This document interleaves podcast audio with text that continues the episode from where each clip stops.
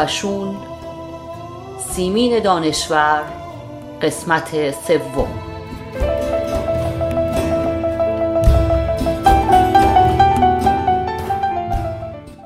فصل چهار. بعد از ظهر روز شنبه سحر را یک نعلبند غریبه نعل کرد. خسرو مدرسه بود و شاهد نبود.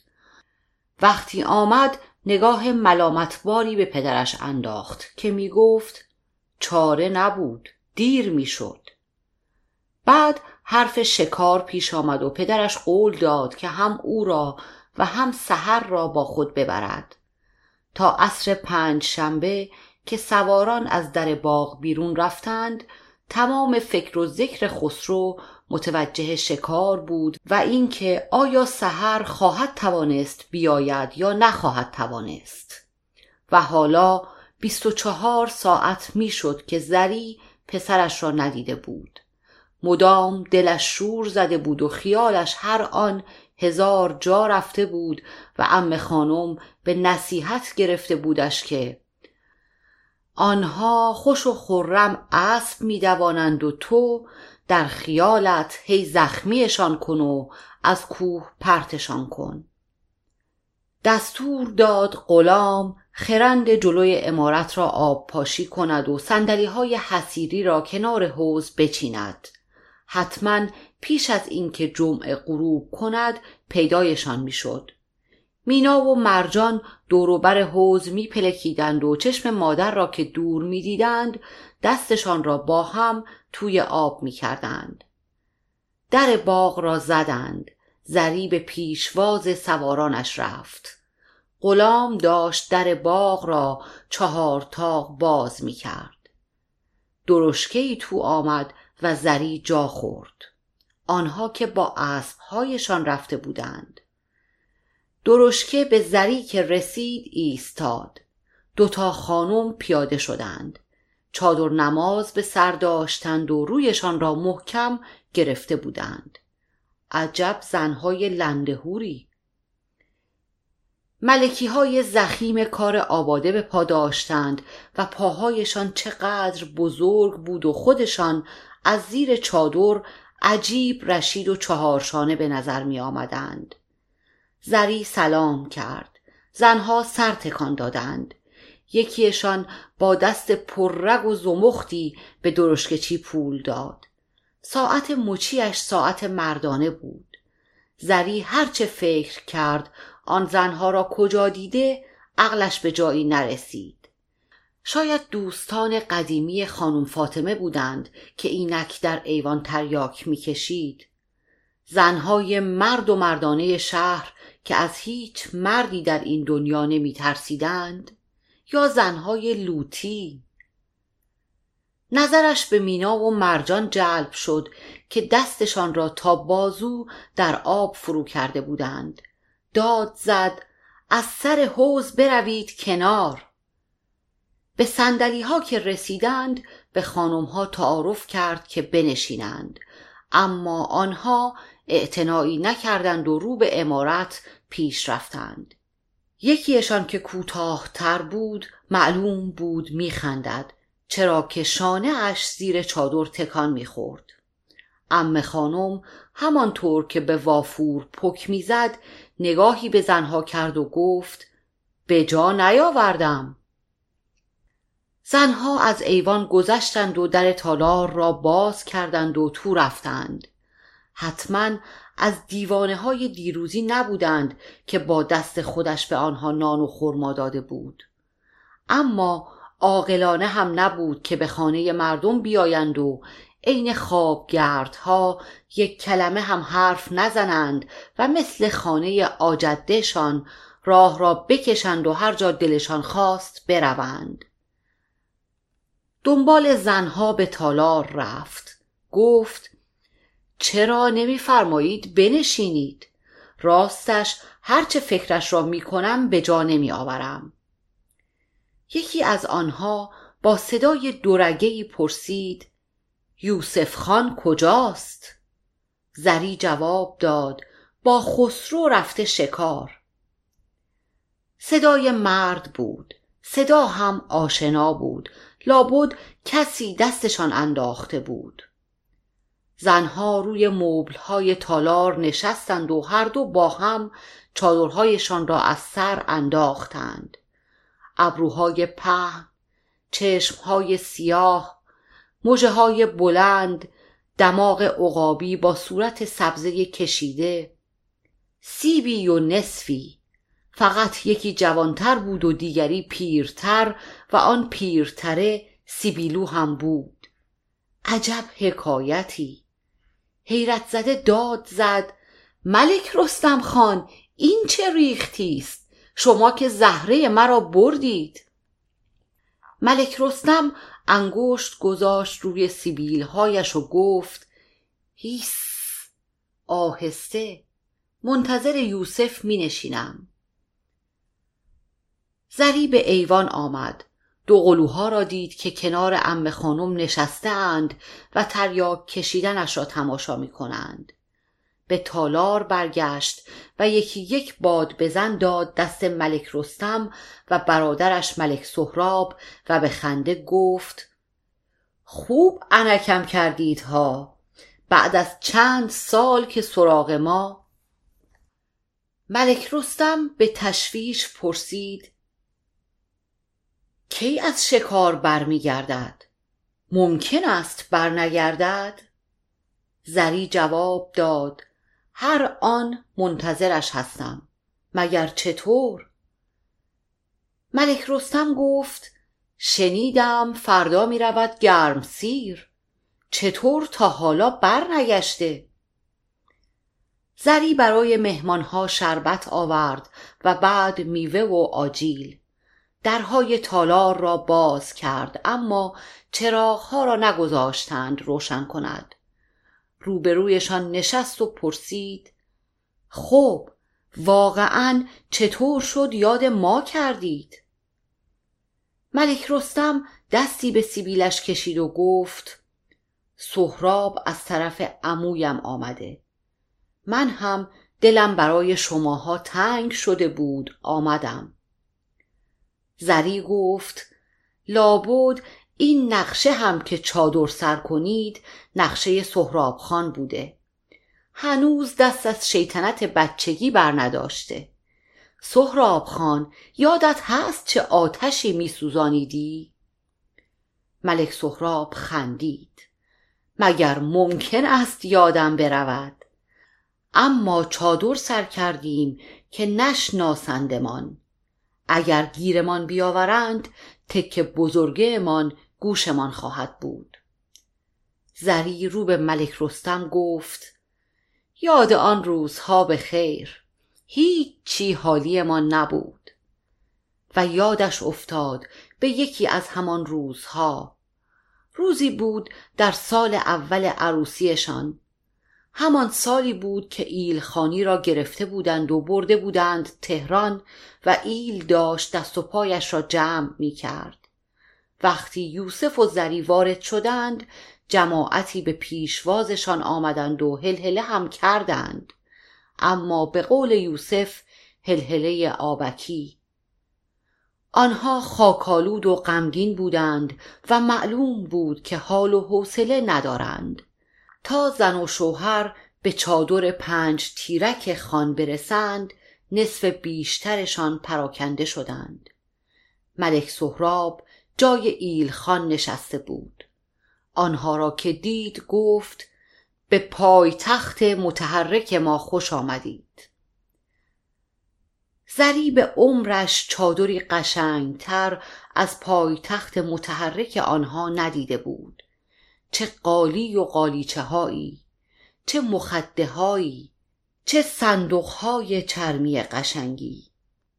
داخل چادر را سر تا سر نقاشی کرده بودند و بیشترش نقش رستم و اشکبوس و اسفندیار و سهراب بود و تصویرهای دیگری که زری نمی شناخت. مزهک بود ملک سهراب هم بچه بود و هم نبود. از جایش پا شد. نقش سهراب را به زری نشان داد و گفت این منم. زری گفت خدا نکند. آخر آن نقش سهراب را در حالی نشان می‌داد که خنجر پهلویش را دریده بود. بعد به تصویر رستم اشاره کرد و گفت این هم ملک رستم برادر بزرگ ایلخانی.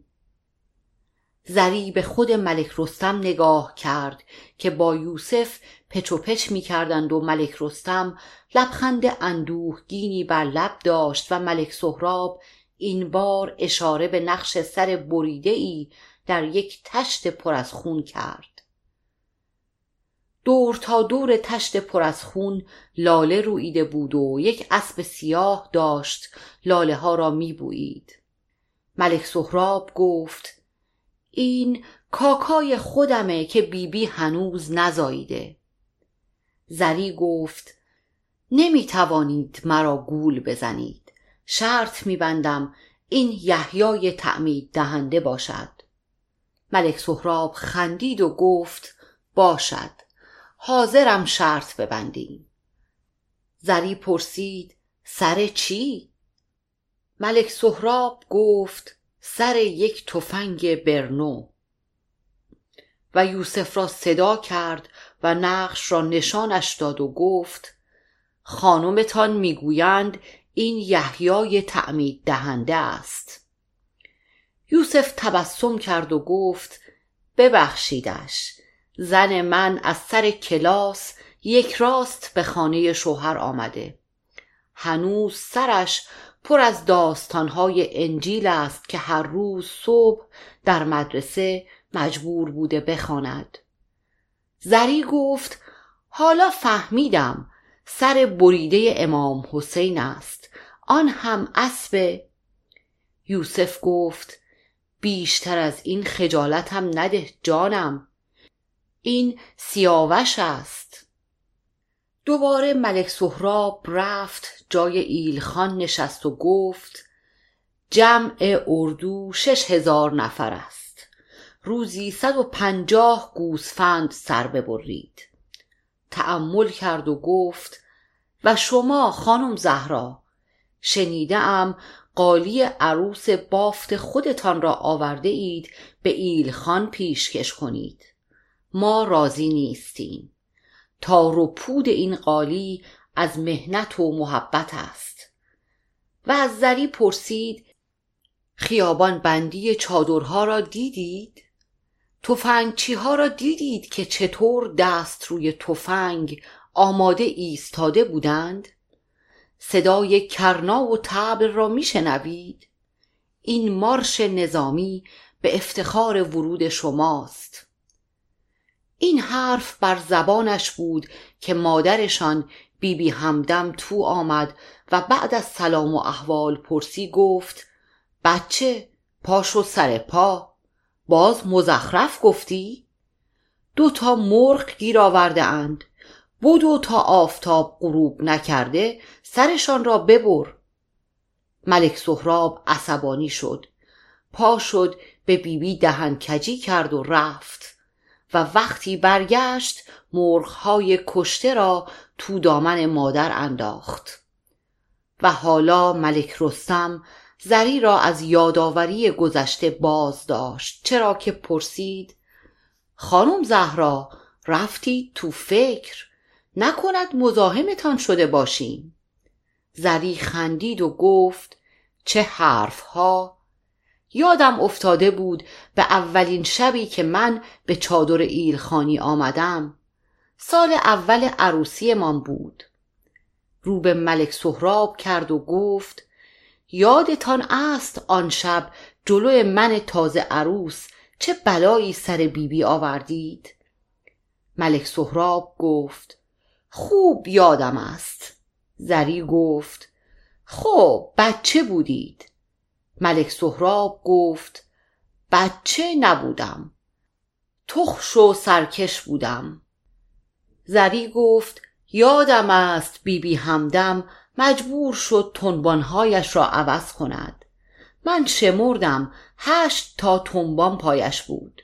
بیبی بی سرما خورد و شما ملک سهراب هی می‌گفتی زن ایلیاتی که نباید ناخوش بشود. ملک سهراب گفت خوب یادم است. همان شب یک تفنگ برنو از شما بردم که هیچ وقت ندادید. در این موقع خدیجه تو آمد و دست کلید را از زری گرفت تا بچه ها را بخواباند. حیرت زده به مردهای چادر نمازی نگاه کرد و پرسید تو تاریکی نشسته اید چراغها را روشن بکنم؟ نه. ملک رستم گفت یادم است همان سالی بود که من مالاریا گرفتم و به شما پناه آوردم. سه ماه خانه شما خوابیدم. آن روزها هیچ کس جرأت نمی کرد حتی با ما سلام و علیک بکند.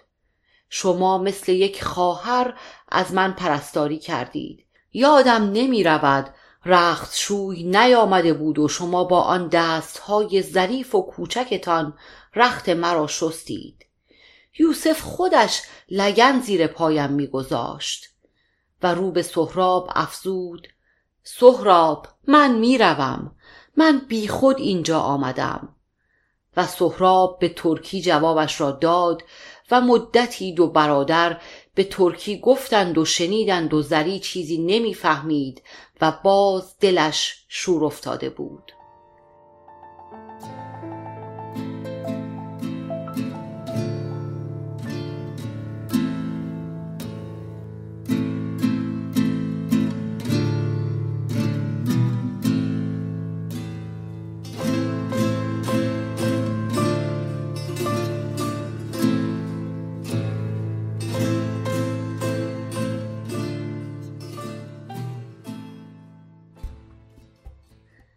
صدای پای اسب ها روی شنهای باغ آمد و زری دوید جلوی سوارانش. چراغهای باغ روشن بود. دوتا آهو زده بودند و یک بچه آهوی زنده ترک اسب قزل بود که پیشکارشان سید محمد با سیبیل کلفت جوگندمیش بر آن سوار بود. سوارها پیاده شدند. خانم فاطمه هم آمد به طرفشان و گفت نخسته. خسرو با شوق تعریف کرد. مادر سحر خیلی شیطان شده. گذاشت دنبال این بچه آهو و پشتش را دندان گرفت. البته خودش هم زمین خورد. سر زانویش زخم شده. حالا باید با روغن فندق سوخته معالجهش کنم. مادر فندق داری؟ زری گفت روی میز تالار تو آجیل خوری هست. بعد فکری کرد و گفت ولی حالا تو نرو مهمان غریب داریم. یوسف رفته بود سر تخت دوقلوها که آن طرف حوز زیر پشه بند خوابیده بودند. زن و شوهر به تالار رفتند. یوسف کلید را زد و چراغها روشن شد. به ملک رستم گفت منتظرت بودم اما نه امروز. دیگر خیلی دیر و بی موقع آمدی. امروز حتی از آمدنت خوشحال نیستم. تو چرا؟ تو چرا باید به چنین کارهایی رضا داده باشی؟ با آن حرف و سخنها که با هم داشتیم؟ روی مبل نشست و زری روبرویش روی زمین نشست و چکمه هایش را از پایش درآورد. ملک رستم سرش را زیر انداخت و سیبیل هایش را جوید. سهراب چادر نمازش را گلوله کرد و گوشه ای انداخت و سیخ نشست. یوسف ادامه داد تفنگ های زنگ زده و شکست پکسته را از شکاف کوه ها و سوراخ سنبه ها درآوردید و روغن زدید و قارت و برادرکشی را از سر گرفتید. دیگر من و شما چه حرفی با هم می توانیم داشته باشیم؟ سهراب گفت خانم زهرا که غریبه نیستند باید انتقام می گرفتیم تا کی بکشیم؟ آن عفو عمومیشان که بعد زیرش زدند و چه جور هم زیرش زدند راست آمدند چپ رفتند رشوه گرفتند بهانه جویی کردند کینه ورزیدند و تیر باران کردند. آن اسکان دادنشان که هرچه پول داشتند خرج اتینا کردند. چند تا خانه گلی در جاهایی که آب نداشت ساختند و گفتند بروید توش بنشینید. عوض کتاب و معلم و دکتر و دوا و دلجویی سرنیزه و توپ و تفنگ و کینه تحویلمان دادند. حالا طبیعی است که ما هم بر میگردیم سر کار و کاسبیمان و انتقام می‌گیریم. خدیجه قلیان آورد و جلوی یوسف گذاشت و زری آهسته گفت چکمه ها را ببر بده غلام تمیز کند. چای هم بیاور. یوسف پوکی به قلیان زد و گفت ای والله سهراب جان خوب گفتی.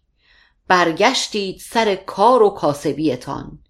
یعنی ایل برای شما شده یک دکان.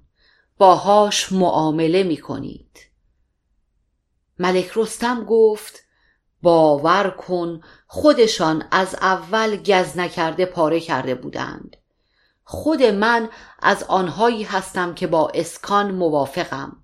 خودت که میدانی. اما مثل این است که خودشان نمی‌خواهند ما سر و سامان بگیریم.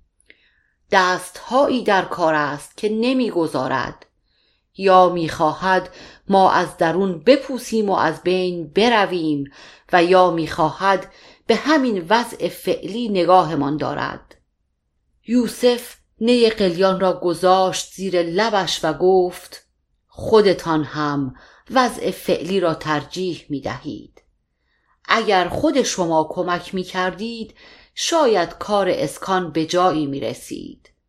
اما عزیزم شما عادت کرده اید به دوشیدن رعیت هایتان. برای شما افرادتان آدم نیستند با گوسفندهایتان فرقی ندارند. هر دو را چکی می فروشید ملک رستم به خشم گفت این طور با من حرف نزن یوسف. دوست و همکلاسی عزیزم هستی. نان و نمک همدیگر را خیلی خورده ایم. اما یوسف گفت من غیر از این طور جور دیگری بلد نیستم حرف بزنم. تو که مرا می‌شناسی با احدی رو در بایستی ندارم حتی با عزیزترین دوستانم. ملک رستم به آرامی گفت خود من بهتر از هر کس می‌دانم که زندگی ایلیاتی با همه هیجانها و دلاوریهایش زندگی درستی نیست. میدانی که خودم ترجیح می‌دهم قشقایی خاکی باشم تا قشقایی بادی. می‌دانم این درست نیست که هزارها تن زن و مرد و بچه به دنبال حشم مدام پی علف و آبشخور از این سر خلیج به آن سر کوه سرگردان باشند. می‌دانم که نباید زندگی این همه آدم را بسته به گاو و گوسفند و علیق کرد. اما مگر دست من تنهاست؟ مگر من ایل خانم از یک آدم تنها چه بر می آید؟ یوسف قلیان را کنار گذاشت. اگر آدم تنها بخواهد می‌تواند خودش را از تنهایی در بیاورد. خیلی ها هستند که حرف حق سرشان می شود و نفس حق را می شناسند منتها پراکنده هستند. خودت را با آنها از تنهایی درار تو هم که نکنی بچه های تو و بچه های دیگران خواهند کرد. از شهرها میگذرند.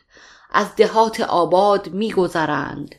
مدرسه و مسجد و حمام و مریضخانه می‌بینند و می‌شناسند و حسرت می‌خورند و آخرش کاری می‌کنند. ملک رستم گفت میدانی دیگر از این حرف ها گذشته. خسرو تو آمد. در آستانه در پاهایش را به هم جفت کرد و سلام گفت و به طرف آجیل خوری قدم برداشت و ظرف آجیل را برداشت و رفت. یوسف رو به ملک رستم پرسید قضیه تنگ ملک آباد چه بوده؟ چیزهایی شنیده ام اما می‌خواهم از خودت بشنوم.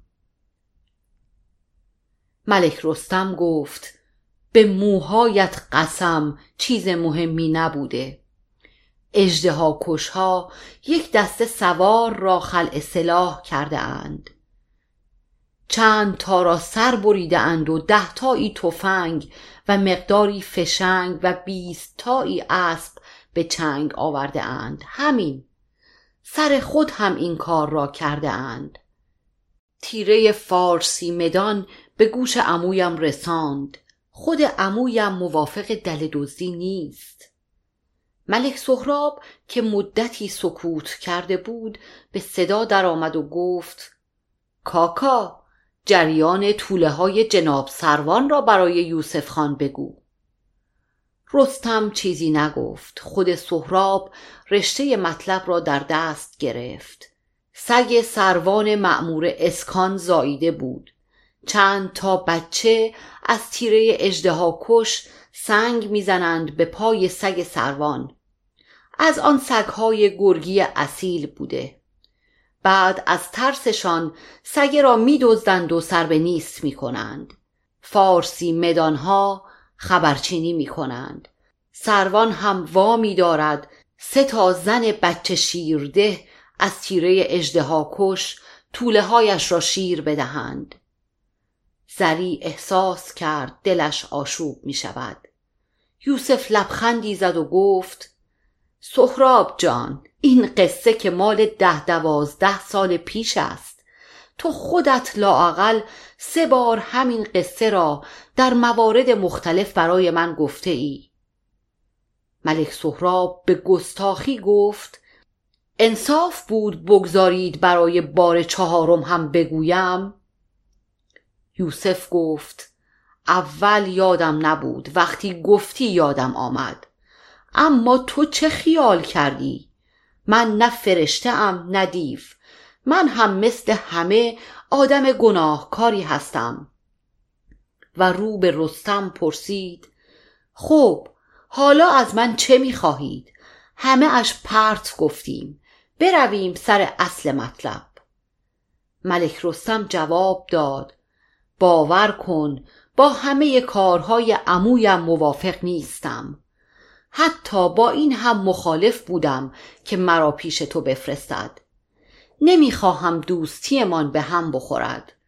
اما در این موقع حساس نمی‌توانم پشتش را خالی کنم.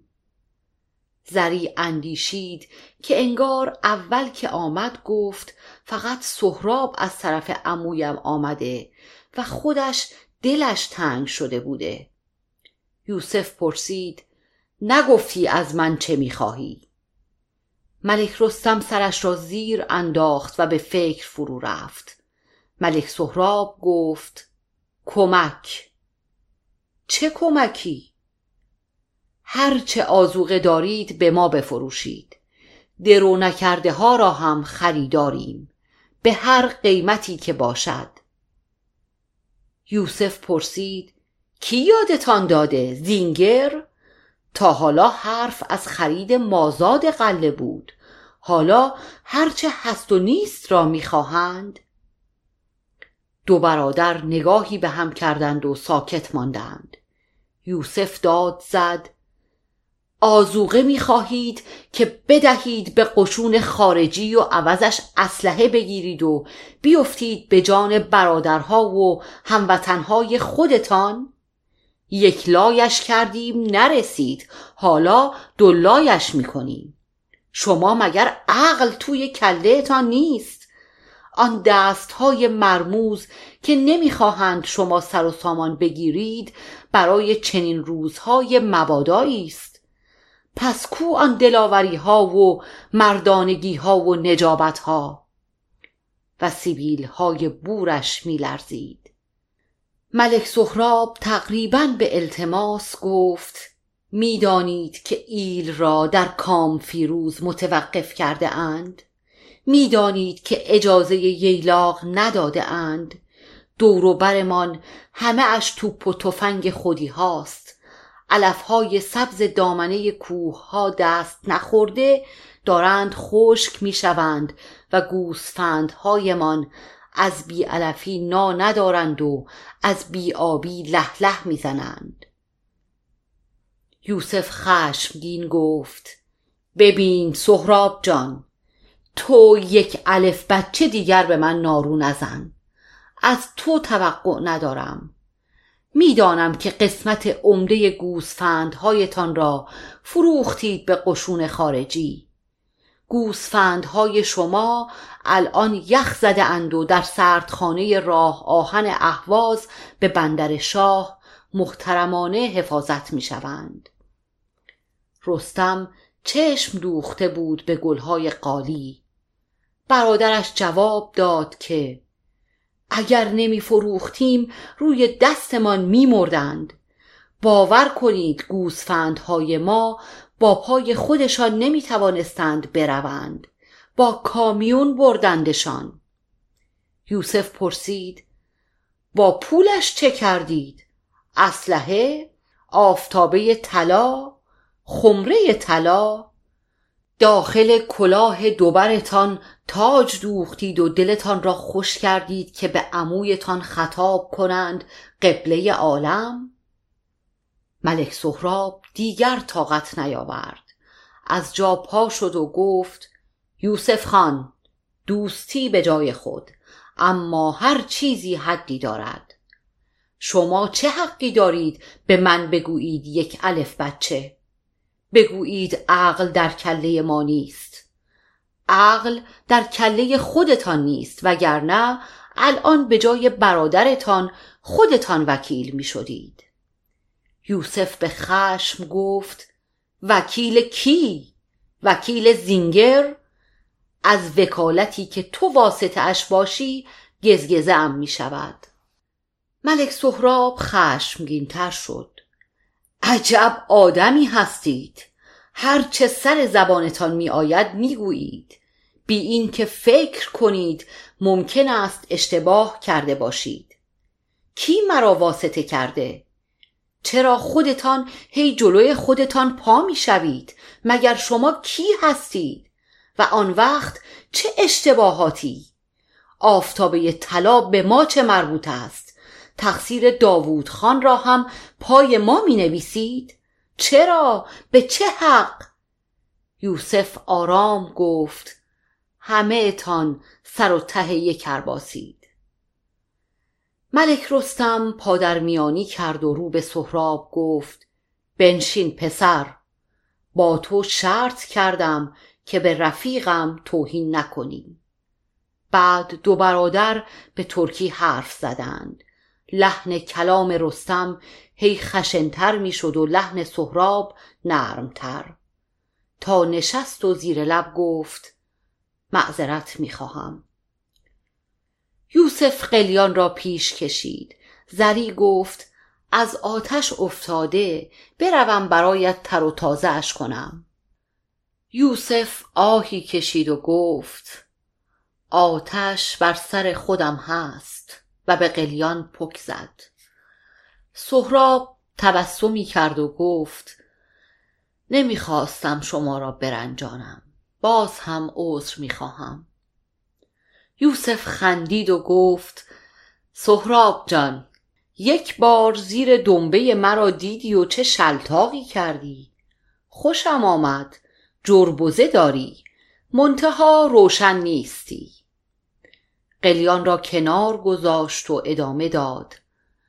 می‌دانید نه آن وقت ها که با آلمان ها چشمک می‌زدید موافقتان بودم نه حالا که با دشمنانشان ساخته اید.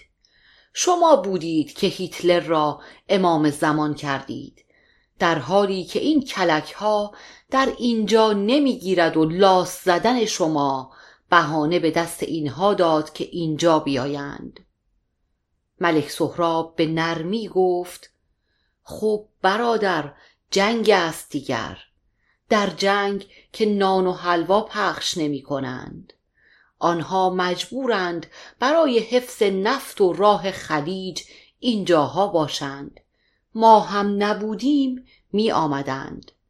تازه اینجا برای مرخصی و معالجه می آیند. اردوی اصلی در خرمشهر است. غیر از این چاره ای ندارند. یوسف پدرانه گفت از آنها دفاع هم می کنی پسر جان. جنگ آنها میان خودشان است به ما چه مربوط؟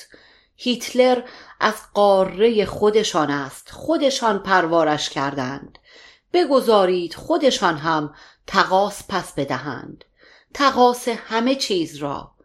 تقاس خونهایی را که به دل همه آنهایی کردند که به قول زینگر نعمت دارند اما بلد نیستند از نعمتشان استفاده کنند.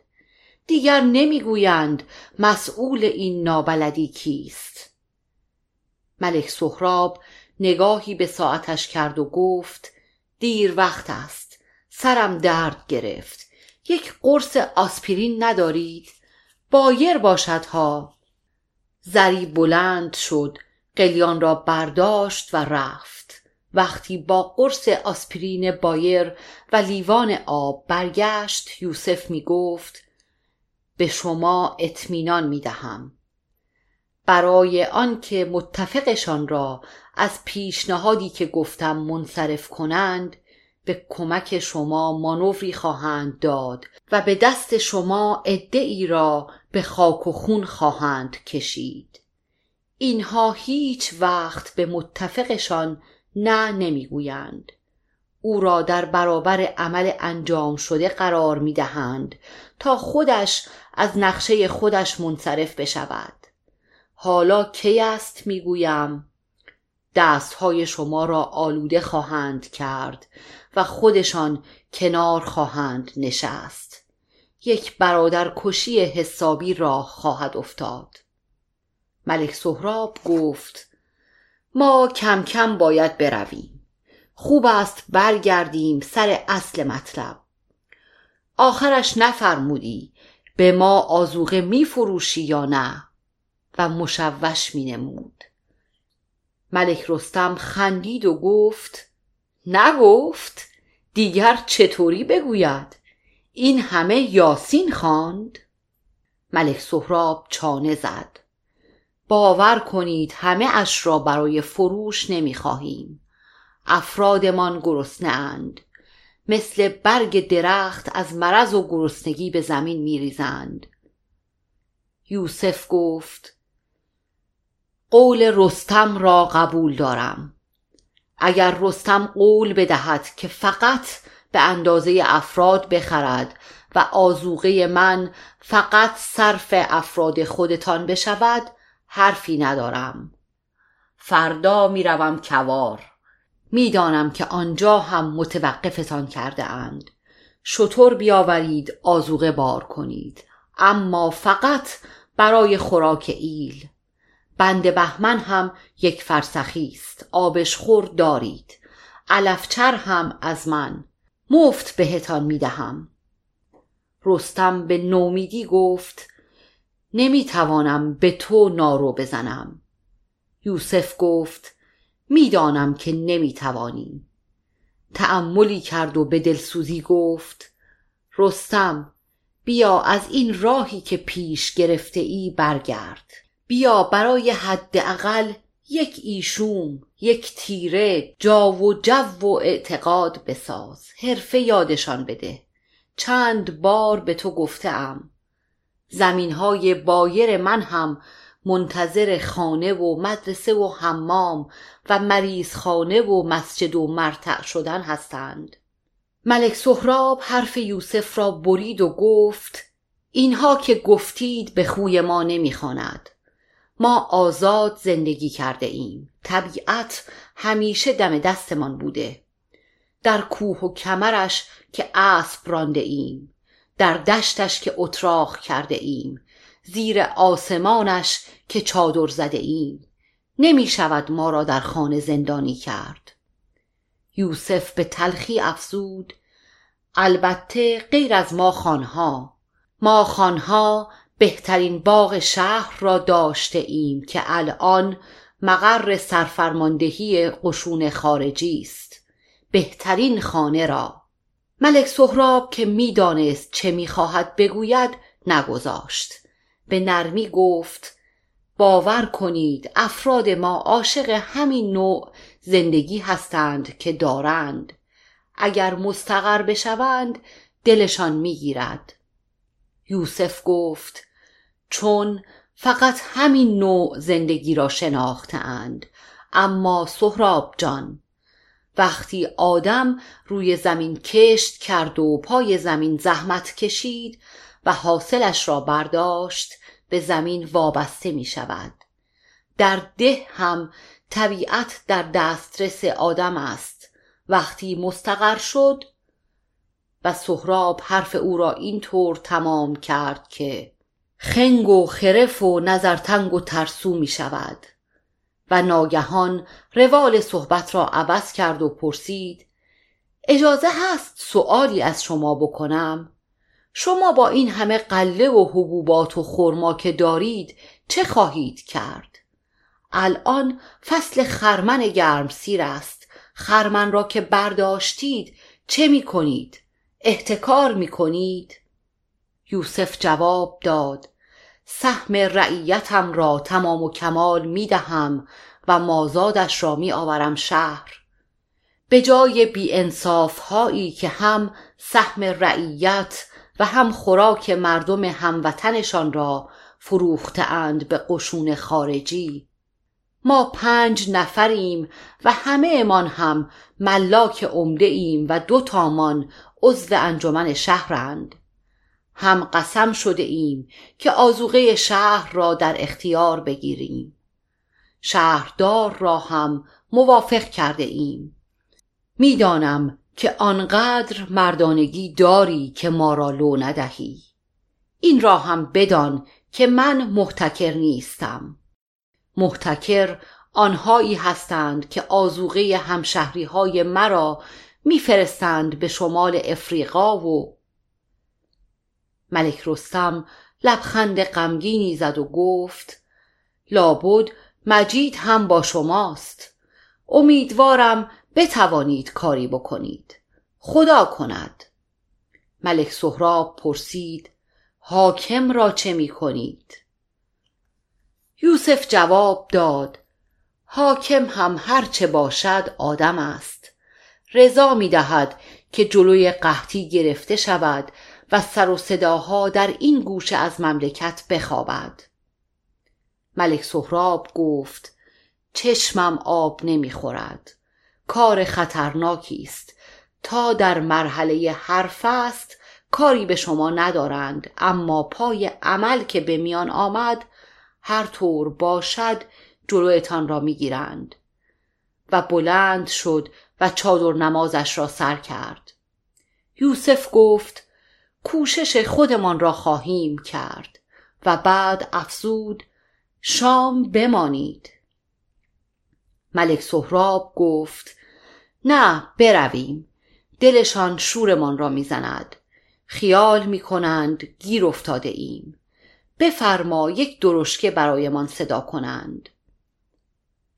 ملک رستم پا شد چادرش را پشت و رو سر کرد زری خندید و گفت وارونه سر کرده اید درسهایش پیداست.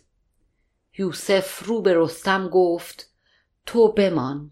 فردا صبح تاریک و روشن خودم می‌برم میرسانمت. رستم گفت باشد.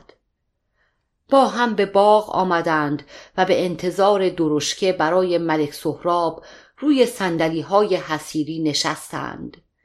چراغ ایوان روشن بود. زری لب ایوان آمد. دید که خسرو کنار منقل آتش ام خانم سر دو پا نشسته و در ماهیتابه فندق بو می‌دهد خانم فاطمه داشت روی سنگ صافی فندق میسایید سحر هم توی ایوان بود و دهنش گل دستگیره در اتاق بسته بود. صدای یوسف آمد که چرا دهنه را از سر حیوان بر نداشته ای؟ چرا حیوان را به ایوان برده ای بابا جان؟ حیوان خسته است ببرش طویله معالجاتت را بگذار برای صبح. خسرو پا شد و گفت پدر اجازه بده حالا دیگر روغن فندق حاضر است. میمالم سر زانویش و میبرمش طویله. اینکه آوردمش ایوان شیطانی می‌کرد. میگذاشت دنبال بچه آهو. بچه آهو تو این تاریکی از خواب میپرید و وحشت زده خودش را به شاخه ها و بوته ها می‌زد. من هم آوردمش پهلوی خودم. ام خانم فندقها را داغ داغ از توی ماهیتابه برداشت. دستش سوخت فندقها را گذاشت زمین و به دستش فوت کرد و گفت داداش به غلام بگو بچه آهو را فردا بکشد. اولا گوشت شکار به همه نرسید گله می کنند ثانیا نگه داشتن آهو شگون ندارد. اصلا کاشکی هوس شکار از سر مردهای این خانواده می افتاد. همین پارسال بود که خانکاکا یک آهوی آبستن زد. دلش را که شکافتند چشمم افتاد به بچه نه ماهه که تو دل آن زبان بسته خوابیده بود. زدم تو سرم و گفتم دیگر فایده ندارد. دودمان خانکاکا زری آهسته به ام خانم گفت چادرتان را بیاندازید روی سرتان. اینها که در باغ نشسته اند مرد هستند. ام خانم به صورتش زد و گفت پناه بر خدا رو به هفت کوه سیاه دوره آخر زمان شده. و چادرش را هول هولکی به سر کشید. درشکه که آمد ملک رستم هم پا شد و گفت اجازه بده من هم بروم. باید هرچه زودتر خودم را به عمو برسانم. به نظرم تو درست گفتی. عمویم کورکورانه خودش را در این چاله انداخته. یوسف فقط پرسید کورکورانه؟